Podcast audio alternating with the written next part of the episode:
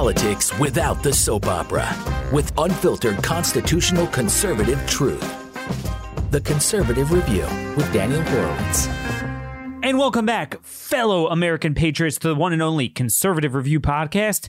This is your host, Daniel Horowitz, back in the house, your only source of independent conservative news and views here at Blaze Media for a brand new week, October 19th. And folks, we do need patriots. This is back to the 1760s, 1770s. We need patriots to take up the calling again to get back our liberty. Now, we had a terrific show on Friday. If you haven't heard it, uh, re listen to Friday's show with Robert Cahaly, the head of Trafalgar Polling. Uh, he gave a terrific hour long presentation on how he actually thinks Trump is really ahead and why he feels the polls are wrong. Um, and he was very consistent about it. And look, you know, I always want to give you guys good news where I can, where I feel I can give good news. On the other hand, I don't want to put out false information or information that I feel is going to get people's hopes up for nothing but I felt he has gotten it right in the past and he had a lot of information. So, you know, you could take it for what it is. We'll find out in two weeks. We'll find out. But the broader point I wanna I want you guys to be aware of as we go over the next two weeks is that there's not much you can do about that. It is what it is. You could just vote. It's it's a one shot thing. The longer battle is going to go on no matter what happens. Now, obviously, when God presents you with a certain choice, I mean, you pick what's prima facie the best thing to do. Obviously, you're not going to vote for Joe Biden. But there are certain things behind closed doors that we don't know about that God has in store for us. And there are certain ancillary detriments to the better path winning, and there's certain ancillary benefits to the worst path being the reality. And we have to be in position to actualize and minimize, you know, each one accordingly when it happens and if it happens.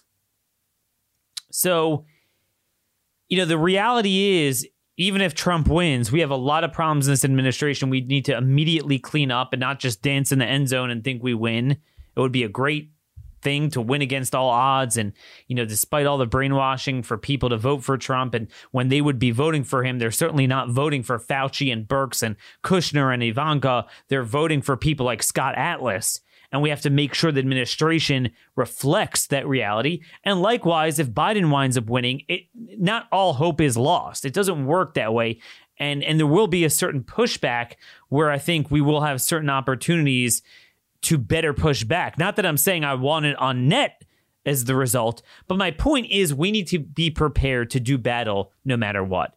And I say that because, you know, the White House over the weekend, this is the White House. Spearheaded by Birx and Pence's task force, they're quietly telling Tennessee that they better implement a mask mandate. I mean, this is what we have coming from the White House. I, I was like, hey, did Joe Biden win early? Did I miss something? So remember, we are at the sleep at the wheel even now.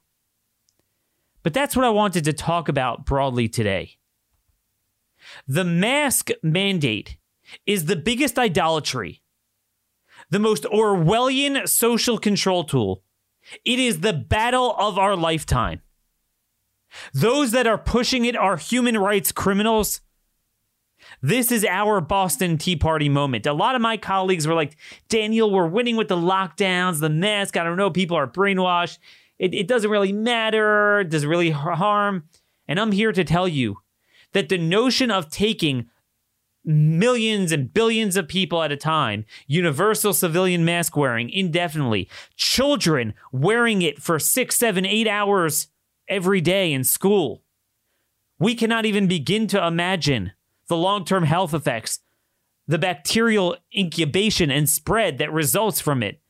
And what I am increasingly thinking, based on the past universal research, that it is likely partially contributing to the more prolific spread that these very mask mandate Nazis are panicking over, as they always warned, is contributing to the spread.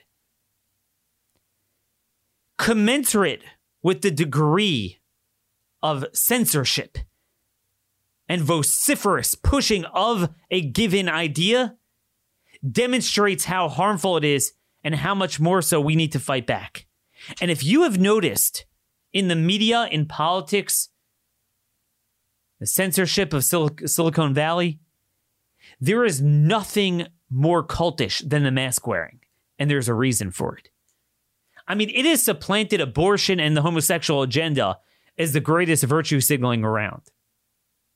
And the reason is because that is today's yellow star. It, it is the single biggest symbol of social control. You are a subject. King George never made them do that. And unlike a yellow star, this is on your lungs, on your nose. It's the most personal thing. It controls your breathing. It dehumanizes what distinguishes the individuality of a human being their unique God given image, their God given face. Yes, this is an issue to fight over. Yes, this is a hill to die on. Because this is also no longer a couple weeks, couple months. As you could tell, they are pushing this indefinitely. You will never be able to go in public showing your humanity again unless you grab that power back. So you had the news over the weekend. Scott Atlas tweeted out on Saturday. He said, Look, you know, the masks have failed wherever they've been tried. You had so many studies showing how they don't work, they spread more bacteria. Let's follow the science. Twitter took Trump's top advisor and his tweet and they blocked it. And folks, if you notice, there has been a sea change in what Silicon Valley has done with the censorship when it comes to this. Typically, they've started off if they could accuse you of insinuating violence or racism, their definition of it, of course, they were censoring you. Or if you were viewed as like a fringe character. Now, I'm not saying I agree with this, and I, I, agree with those that warn that if you come for Alex Jones, you're going to come for Daniel Horowitz and you're going to come even for, you know, the more establishment types eventually. But that's how they started off.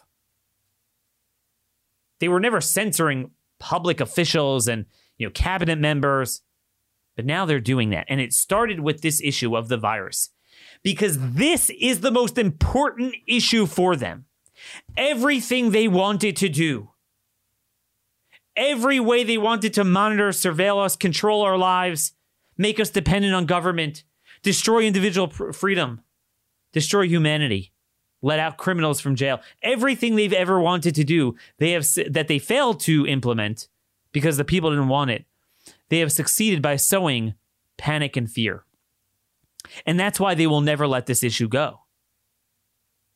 But there is no greater tool tool that they have in their arsenal to perpetuate this perception of fear, panic, and subjugation to government than universal mask wearing.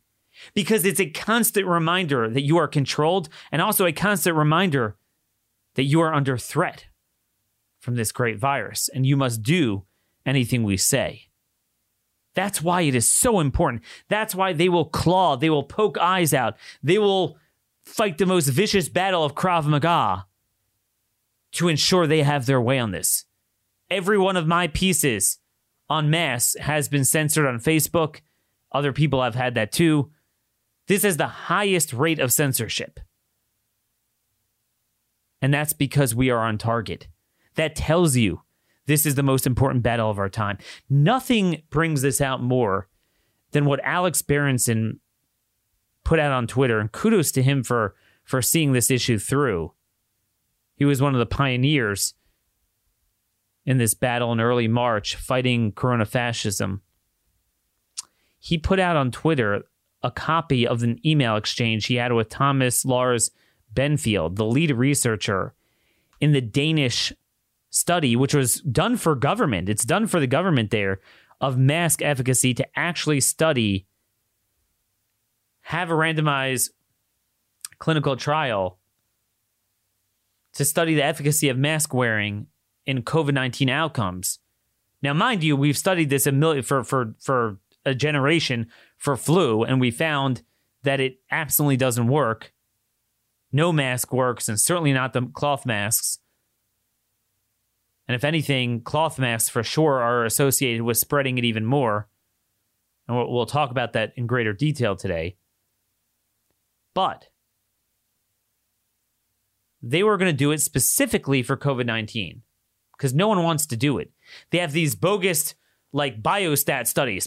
I think it has 75% efficacy. And then they plug that in. Oh, if it has 75% efficacy, how many lives will it save? And you see these studies. Oh, it saves so many lives. Well, how do you know it has 75% efficacy? Right? I mean, that, that, that's the studies. Or, or they'll blow particles through a, a lab. And universal civilian mask wearing five, 10 year old freaking kids wearing it in their schools. You, you, you have them like hanging on these hooks. They have Johnny's mask and Jamie's mask. That's not a lab. That's reality. And reality shows it's not working. We don't even need a randomized clinical trial because we have the greatest study. It has spread everywhere where they tried it. it actually, there's actually a reverse correlation. This is not six months ago. Hey, you know what? Maybe we should try this. We tried it.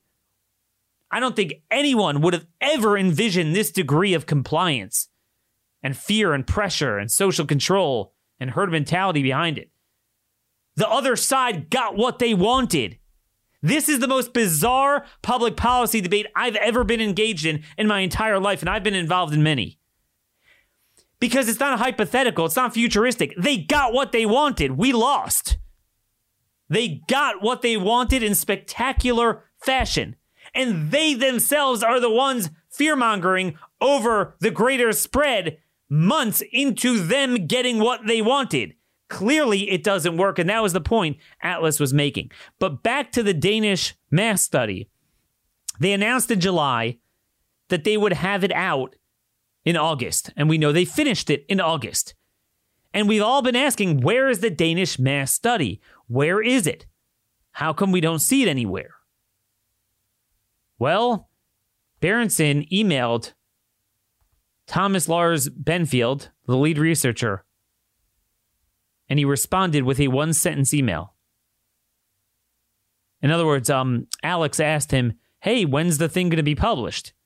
His answer, quote, as soon as a journal is brave enough to accept the paper.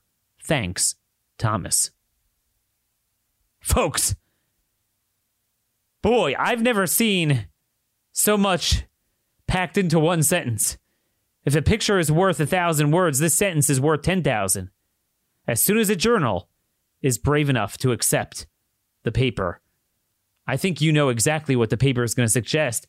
I, I, I would wonder, I would actually, I really do wonder. I mean, obviously, it's clear it shows it doesn't work. I wonder if the paper is going to show it spread it even more.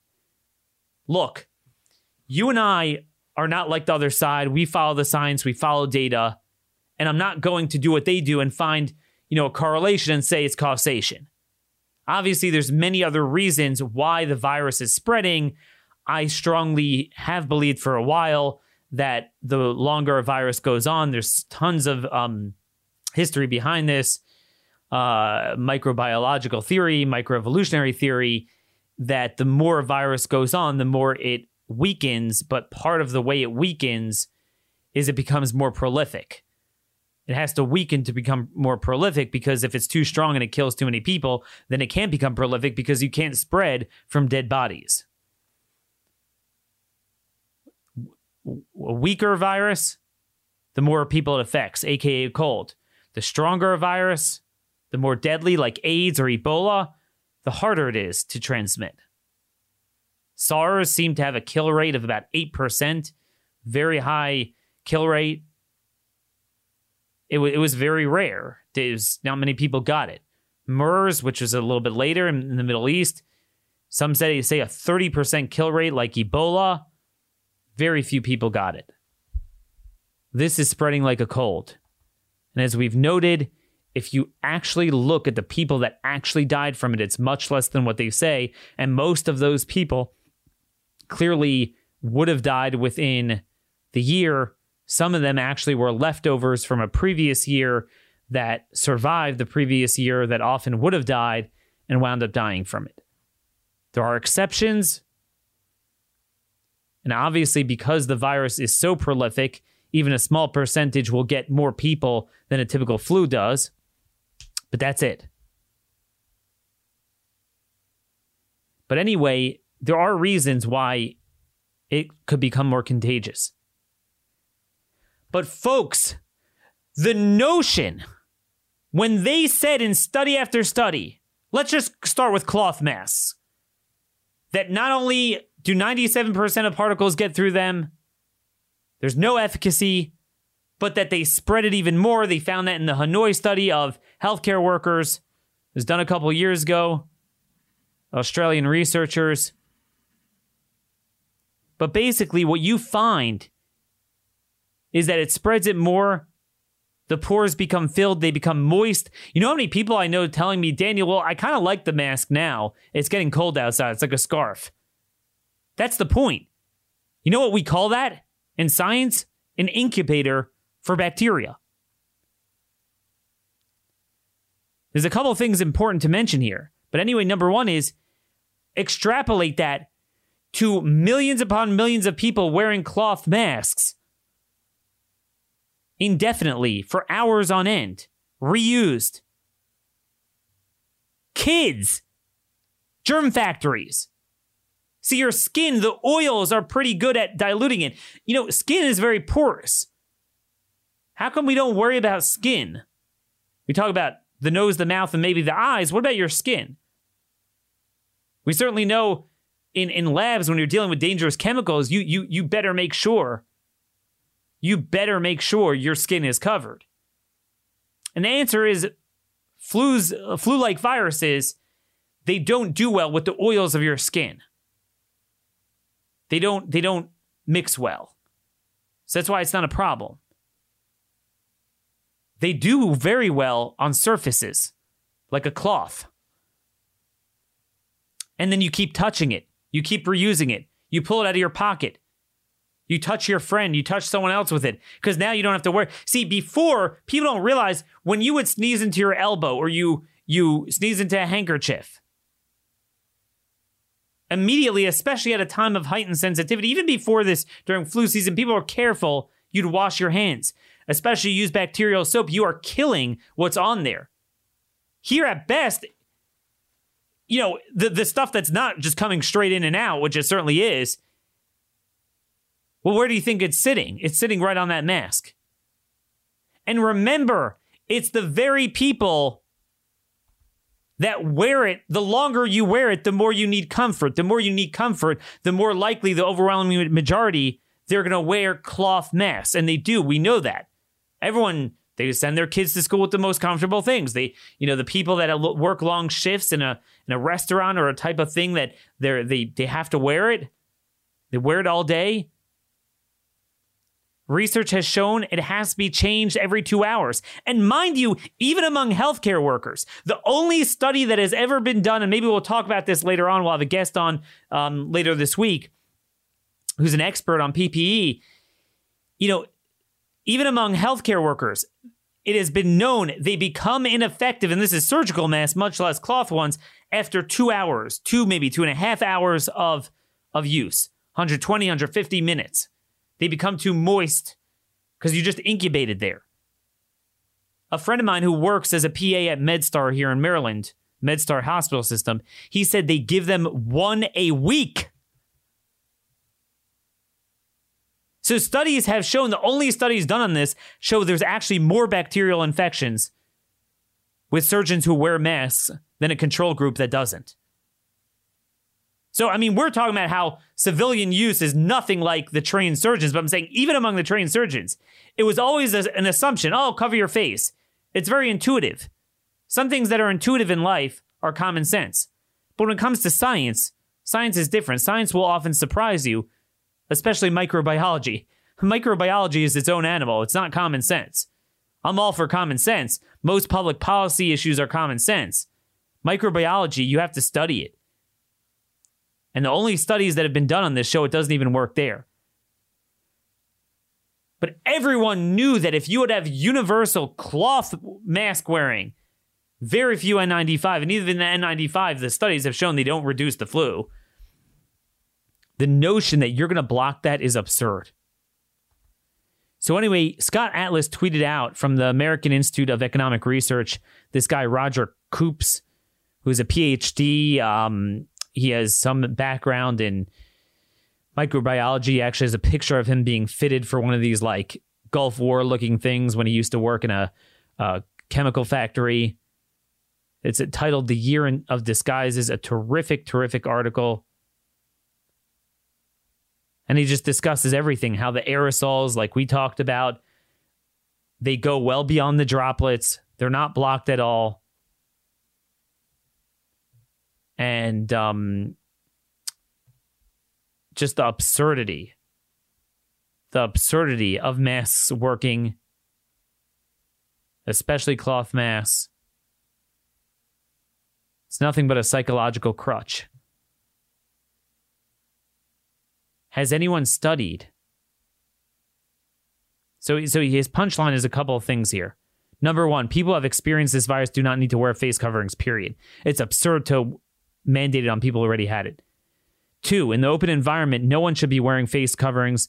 This is the, the one place where we can get an assist from nature to help reduce the virus molecules. It's obviously outdoors. Three, a face covering may be useful when visiting an at-risk elderly person or in, or in a, uh, a, controlled healthcare setting, such as a hospital or nursing home. But I think that these should be dispensed by trained personnel and should be focused on using surgical masks wherever possible. The protection is not so much from the viruses, but face coverings may be more effective in preventing the spread of bacteria and fungi.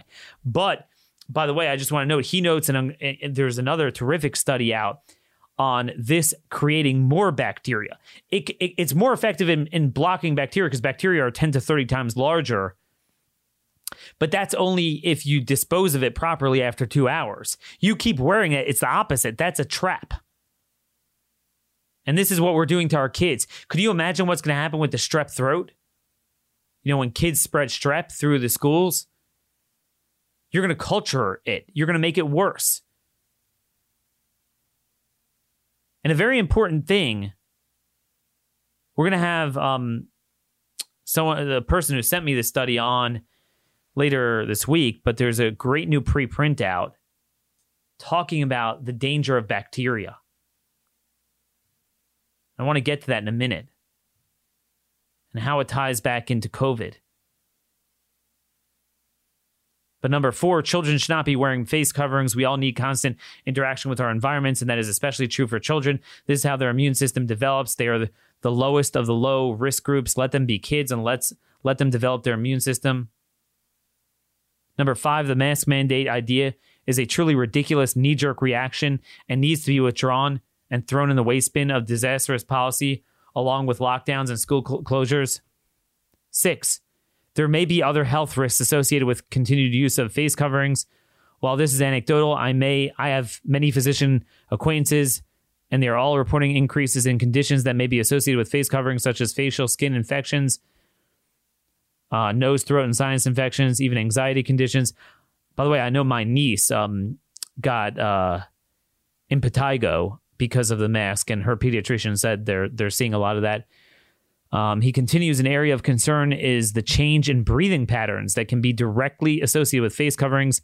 I train regularly. The only time I wear a face covering is to gain interest to the public gymnasium where I train because it's required there. The mask is discarded immediately when I start training, as most other people also do. The staff members do not make a fuss because they understand the dangers of doing exertion with a face covering. Seven, we also do not know enough about the possible consequences of forcing whole populations to adopt face coverings for extended periods. There may be both health and social consequences that we cannot consider at this time. Humans have developed as creatures whereby we interact with our environment. Our whole upper respiratory tract has developed immense defensive systems because of that. I am worried personally about unnatural selection. This is when human actions force a direction of evolution that would not otherwise occur. Often the result is not good. But that is a whole different subject that needs to be considered.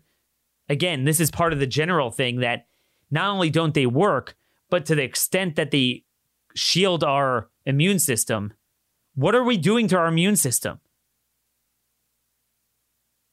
Especially the healthy. People that get this as nothing more than asymptomatic or losing their sense of smell or a cold or at worse if you want to rope in the cohort that gets it like a flu. What is the collateral damage for these people? Why, why are we doing this? This is satanical. This is sinful behavior. We're stopping human beings from being human.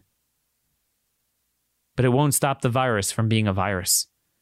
It's a terrific line here by Mr. Koop. Stopping humans from being human will not stop the virus from being a virus. That is a terrific point. The virus seems to do whatever it does. The only question is are we going to stop humans from being humans? The social consequences, the mental health consequences, the missed life experience. And then, of course, the article I have out today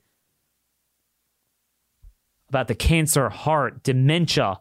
There's more and more evidence we'll get into of people dying quicker of dementia, the atrophy. Because even the sicker, older people, how long could you lock them down? At least to this degree, you be careful, more careful with them. But you can't lock them away in the nursing homes or the people that convince the elderly, even on their own, if they're you know at home or their family members and their children convince them never to even go outside and never to see family.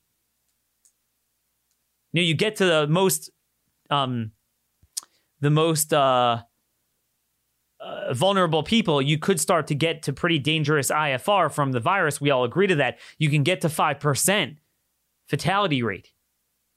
But if you do this to them, that is a 100% fatality rate. They will absolutely die early of that. There is no way they won't. Because by definition, if they're holding by their state of being in their final years of their life and they're not so well, by definition, you do this to them. Anyone will tell you physical health, mental health, they will not last very long. And we are seeing it in the excess death data in the UK, in America, of more dementia deaths that are occurring earlier. And mind you, a lot of them they're coding as COVID. So these are the ones that are not even coded as COVID. Meaning there's a lot of the COVID ones that aren't really COVID. They had the virus, they survived it, they got it asymptomatically, but they tested positive. They subsequently died of, of Alzheimer's and they code it as a COVID death. This is unbelievable. Unbelievable what is going on here. But anyway, this is a terrific study out. It goes through the history of the Spanish flu and how they tried to wear it then. And they note a very important thing most people who died during the Spanish flu are believed to not have died from the virus cells itself attacking them, but from the bacteria. It spawns other illnesses and it's bacterial pneumonia. And the big thing then is they didn't have antibiotics because the antibiotics works against bacteria, obviously, and they didn't have that. And it's no different nowadays, where the observations have been noted that the series, the, the people that get seem to get it bad it's not the first week, it's the second week. So typically, with a virus, you would expect it to get very serious, maybe not after a day or two, but after four or five.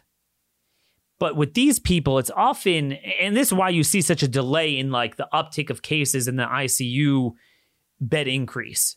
You know, the people that need to go to ICUs, it takes a while, sometimes two, three weeks. And that's because the virus weakens them and then they're susceptible to the bacterial conditions that create some sort of pneumonia or pneumonia like conditions. Have we ever thought what happens when you put a bacteria incubator on someone's mouth and nose? Let's say they get it, but now you incubate that. What happens to them? You're taking the virus and you're speaking to the worst element of the virus and you're exacerbating it very interesting points that were made in this article. A, they go into fecal oral, which no one wants to talk about. It's very unpleasant and it unfortunately explains a little bit what likely goes on in nursing homes um, with some of the conditions there. But fecal oral transmission is a very solid uh, scientific scientific basis. It always has. And there's no reason to believe this virus is any different. And I hate to get too disgusting with you people, but what they're doing is making fecal oral turn into fecal mask. If you know what I mean. Nursing homes, children, five, six year old kids. What is that going to do with bacteria as well? They actually found a straight up correlation, straight up correlation with greater spread of the virus everywhere it was tried, a reverse correlation. Now, again, it's going to be hard to prove causation,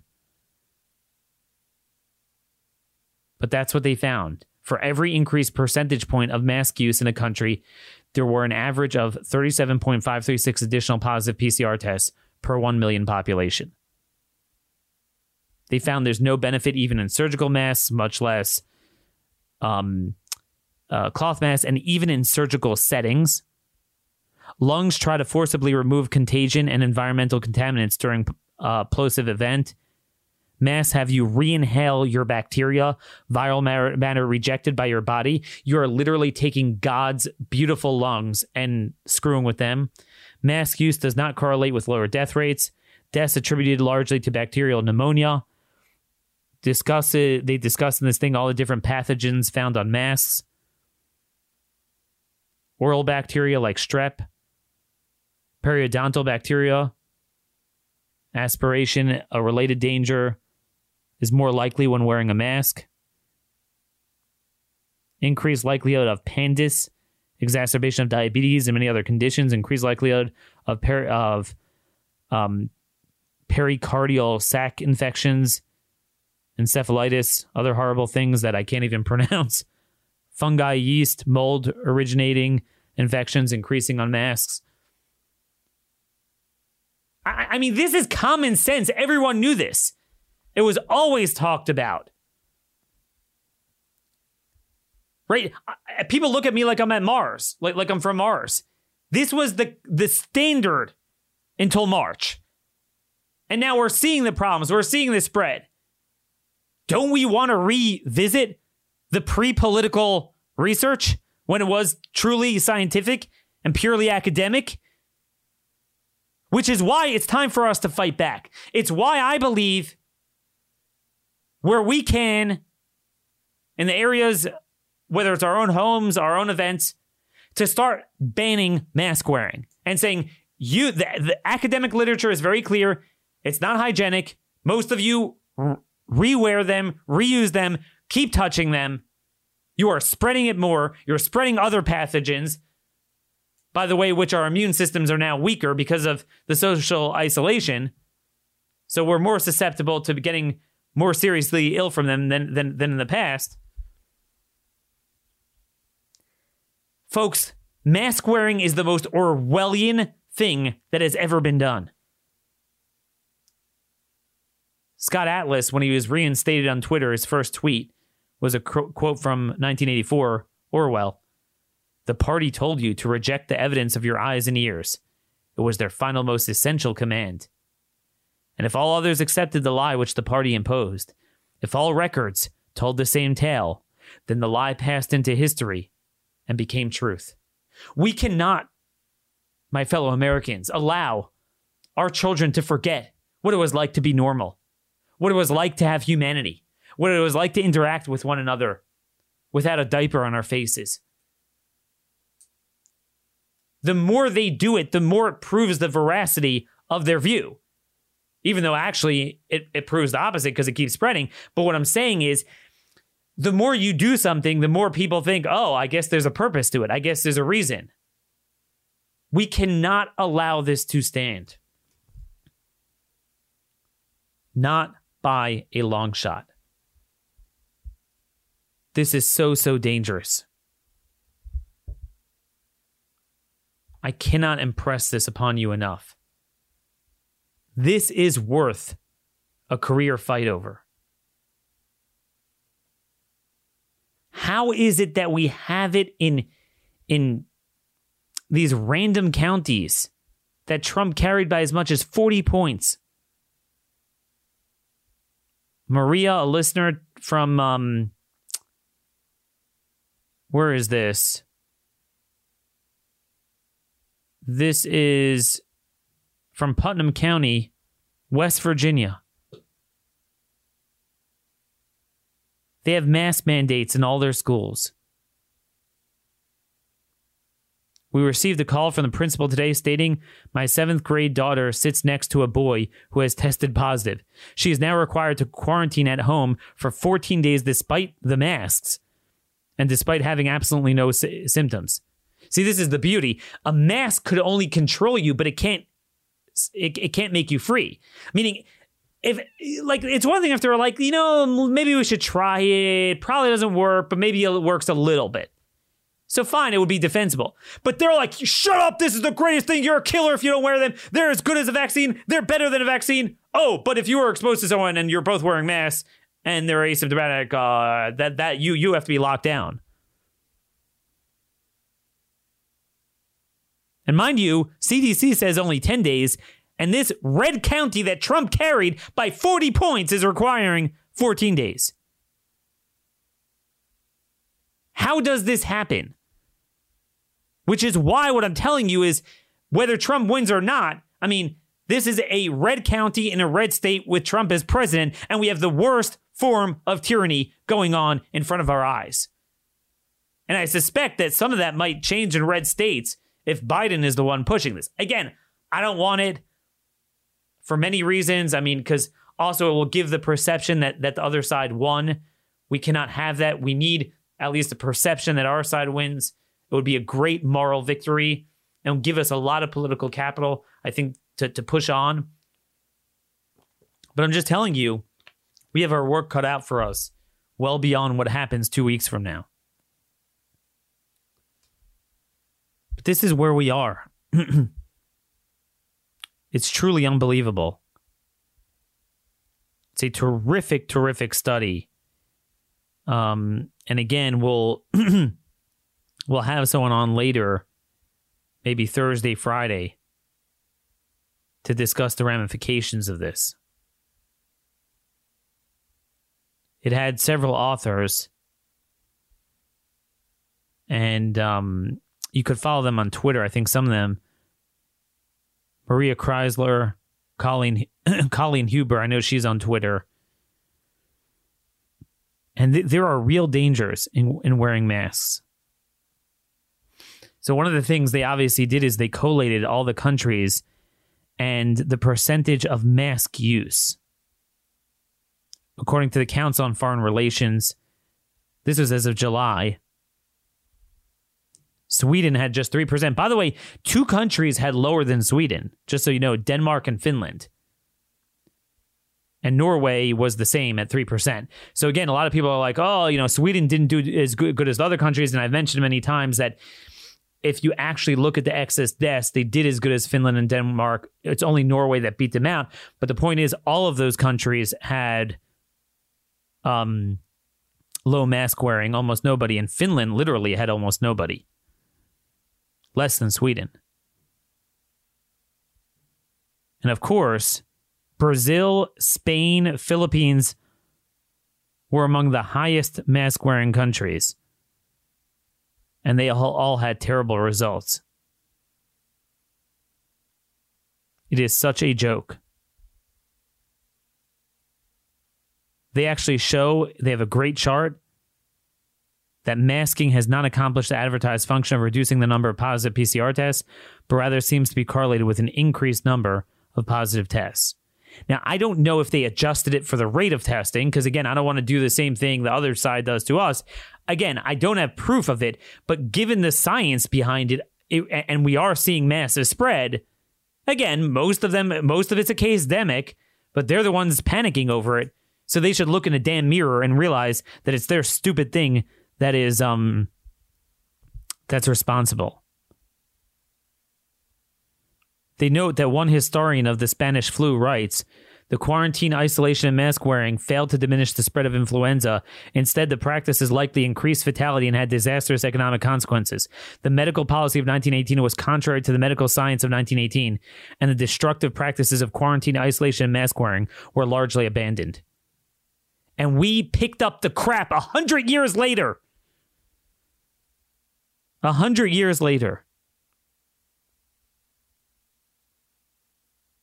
They talk about all the respiratory disease, diseases you can get from oral bacteria, nasal bacteria that you re that you ba- it, it's basically it's imagine if you took a tail uh, a car tailpipe and you covered it.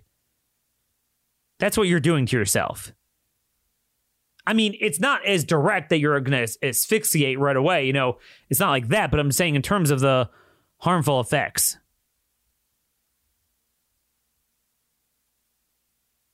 They conclude Masks have been shown constantly over time and throughout the world to have no significant preventative impact against any known pathogen pathogenic microbes. Specifically regarding COVID-19, we have shown in this paper that mask use is not correlated with lower death rates nor with lower positive PCR tests.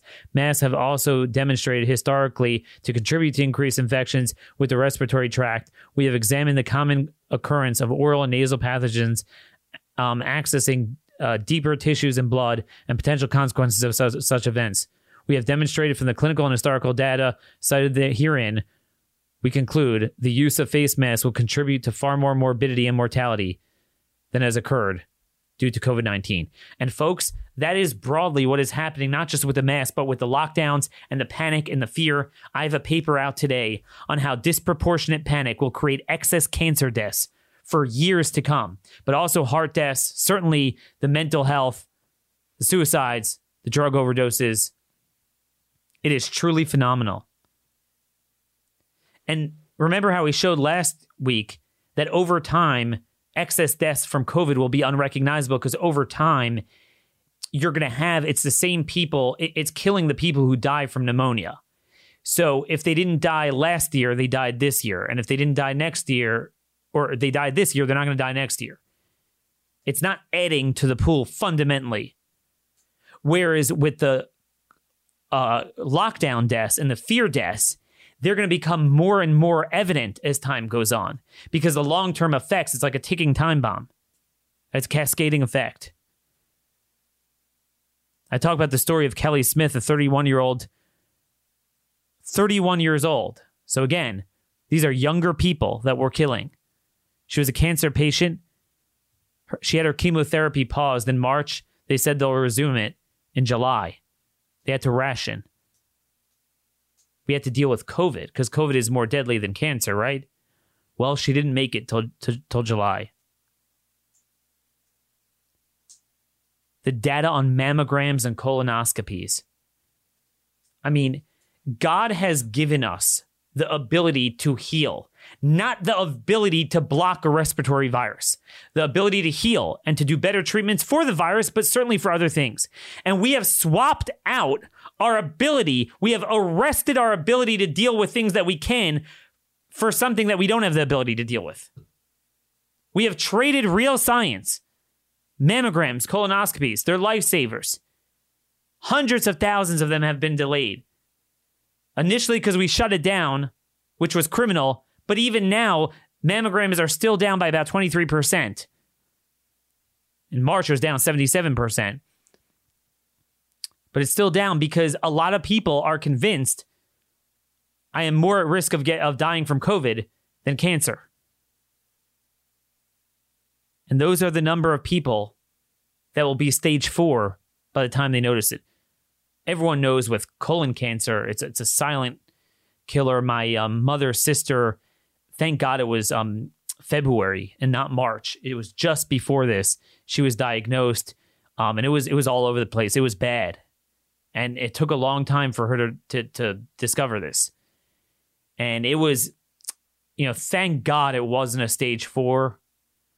It was a bad stage three did appear to they did appear to have to take out I think some of the liver stomach lining, but I, I don't think it went elsewhere. And thank God, I mean it took her like two months to finally start eating. I mean it's a devastating surgery, um, but you know finally she's eating. and she would have been a goner. She would have been gone had it been a month later. She's 65. You know, may God give her many, many decades left. But those are the people that are going to die. And there's, there's even a lot younger people that, that are in that predicament.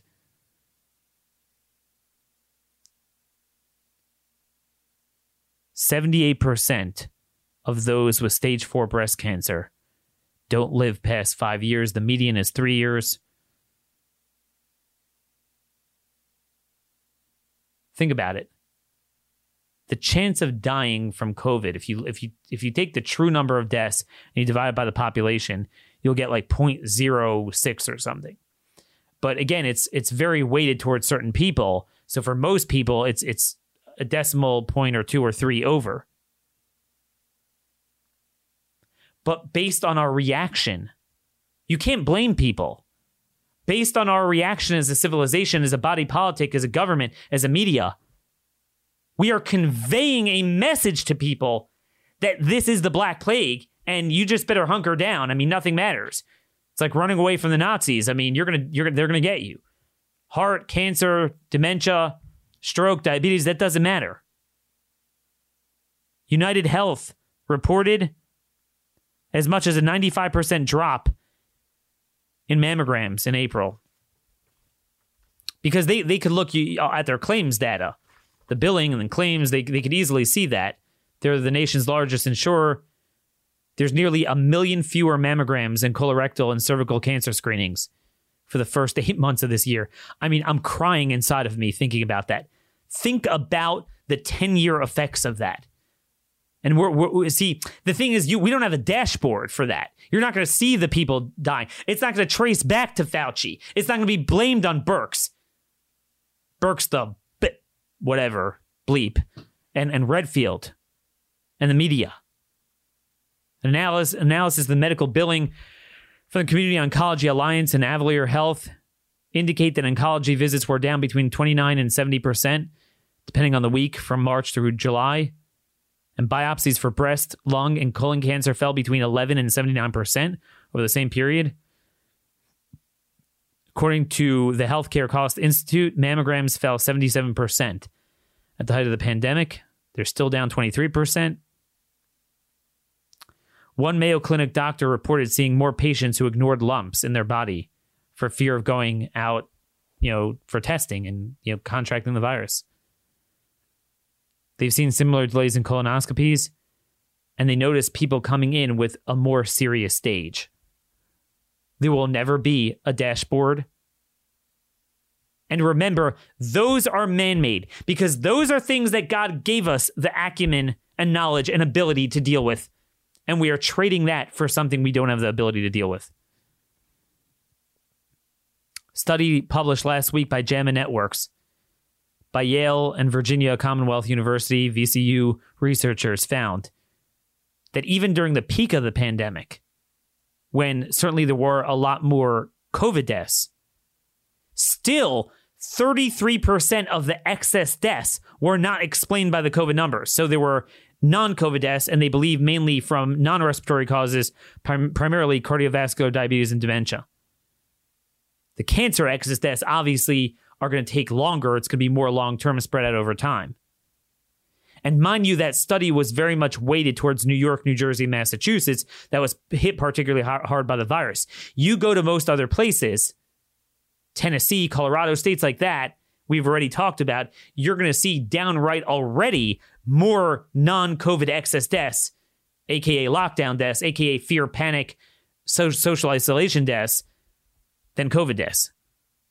We already talked about how from June 14th to September 26th, 26th, an analysis done by my friend Carl Dernbach, an engineer and attorney out of Denver, they found only 439, 38 deaths from the virus during the time, but at least 1,038 lockdown deaths from excess deaths due to Alzheimer's, circulatory diseases, heart attacks, and strokes.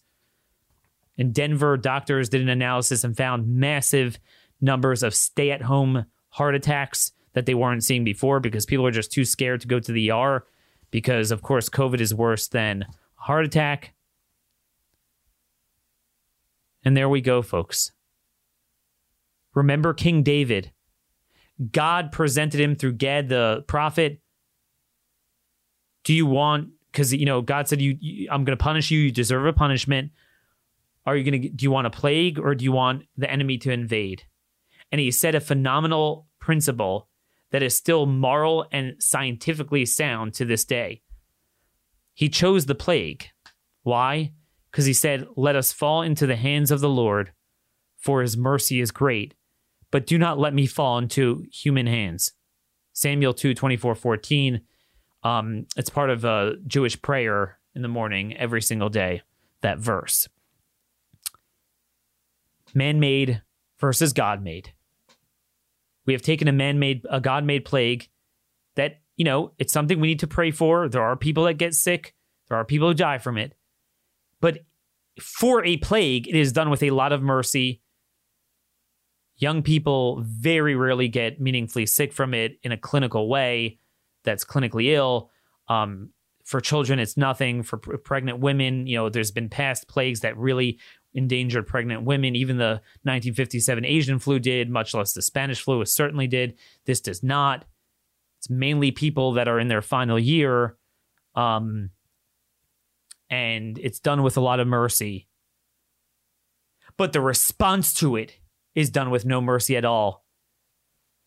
And that is man made, that is preventable. This is the biggest crime against humanity that has ever been perpetrated on a global scale. But of course, it's all under the guise of saving lives. And the single biggest tool to control this and exemplify and demonstrate the fear and panic that results in the depression, that results in dissuading people from going for much needed care, that results in scaring people off of life cycle events that help bring joy to seniors and see their family you know how many people won't hold their babies in their final years of their life? Grandchildren, great grandchildren. When there is no evidence, I, I got to dig this up. There was a new study on um, uh, one of our rational ground folks sent this around. 122 babies that were born to COVID positive mothers, despite breastfeeding them, they didn't even get it, much less the fact that they could convey it to other people. They didn't even get it.